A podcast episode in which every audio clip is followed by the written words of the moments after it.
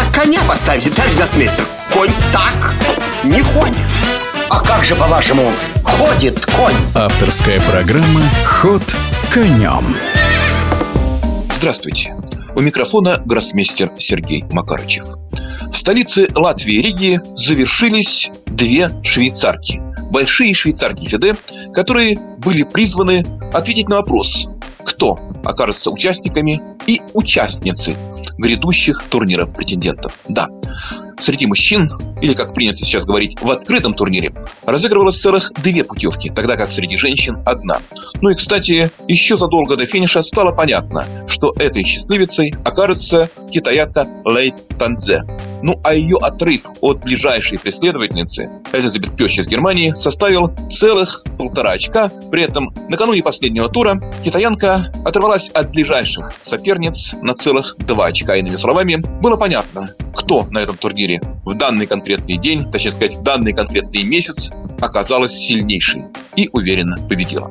Что касается мужского соревнования, то, безусловно, его неформальный статус был заметно выше, чем женского и две путевки, разыгрываемые на очередной турнир претендентов, это была лаковой приманкой для очень-очень многих. И вот ближе к финишу стало понятно, что для выявления этих самых двух счастливцев окажется почти наверняка необходимо применить дополнительный показатель. Иными словами, если один, два, три, четыре, пять шахматистов разделят то или иное место, то наилучшие дополнительные показатели, так называемый коэффициент бугольца, усеченного бугольца, окажется отнюдь не лишним в копилке каждого из них. Итак, что такое бугольц? Это сумма всех очков, набранных соперниками данного шахматиста на данном конкретном соревновании. Иными словами, чем сильнее ваши соперники, тем выше ваш показатель, поскольку вы сыграли в более сильном турнире. А всего ведь на этой большой швейцарке, в этой большой мужской швейцарке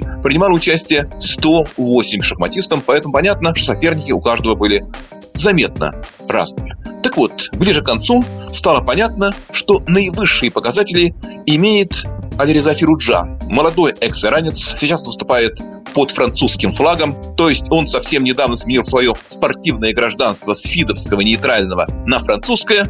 Очень яркий шахматист, ему всего лишь 18 лет, и на этом турнире он выступал поистине великолепно. И вот за два тура до финиша он единолично захватил лидерство, оторвавшись на целое очко от ближайших преследователей. Но именно в этот момент его обыграл Фабиано Каруана. Ну, точнее сказать, это случилось не во втором с конца, а в третьем с конца туре.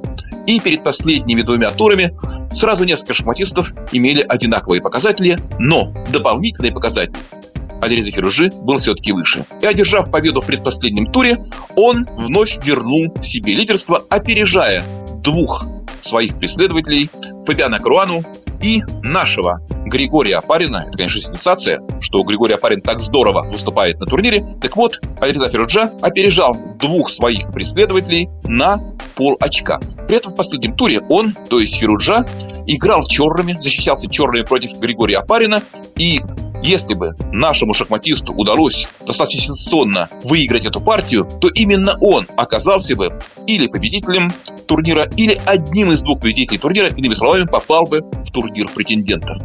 Но, впрочем, в этой партии, в которой разыгрывалась, строго разыгрывалась одна путевка, ничего слишком экстраординарного не случилось. Григорий Апарин поставил некоторые проблемы перед Алирезой Феруджой, но выиграть не смог. Ничья, причем эта ничья была зафиксирована раньше, чем закончились другие партии, и в результате возникла очень любопытная ситуация. Фабиано Курана играл белыми против другого российского гроссмейстера Александра Предки, который даже в случае своей победы вряд ли смог бы рассчитывать на попадание в турнир претендентов, поскольку дополнительные показатели все-таки у его потенциальных конкурентов были бы выше, у предки они были не слишком высоки. Но буквально на пятки лидера наступали Ю Янджи, китайский гроссмейстер, и Максим Вашьерограф, один из сильнейших шахматистов мира, участник недавнего турнира претендентов, точнее сказать, даже его второй призер. Так вот, если бы Юэньи выиграл, тогда весьма вероятно Фабиано Круана не имел бы права заканчивать свою партию против Александра Предки в ничью. Однако в этом поединке весьма интересном, драматичном, полном тактических коллизий, то есть поединке между Ю Яньи и Максимом Вашьерограммом, в конце концов была зафиксирована ничья, и Фабиано Каруана белыми испытывая, кстати, некоторые трудности, во многом психологического характера, ну, начал форсировать ничью, что ему сделать удалось. И вообще, надо отметить, что практически все партии лидеров и преследователи лидеров в последний день закончились ничью. В результате единоличную победу на турнире одержал Алиреза Кируджан. Второе и третье места определили Фабиана Круана и Григорий Апарин, но дополнительные показатели, как я уже говорил, оказались выше у американского гроссмейстера. Именно он оказался вторым счастливчиком вслед за Ильей Феружой, который попал на турнир претендентов. Турнир этот должен, согласно расписанию, быть проведен примерно через год, то есть в конце 2022 года. Ход конем.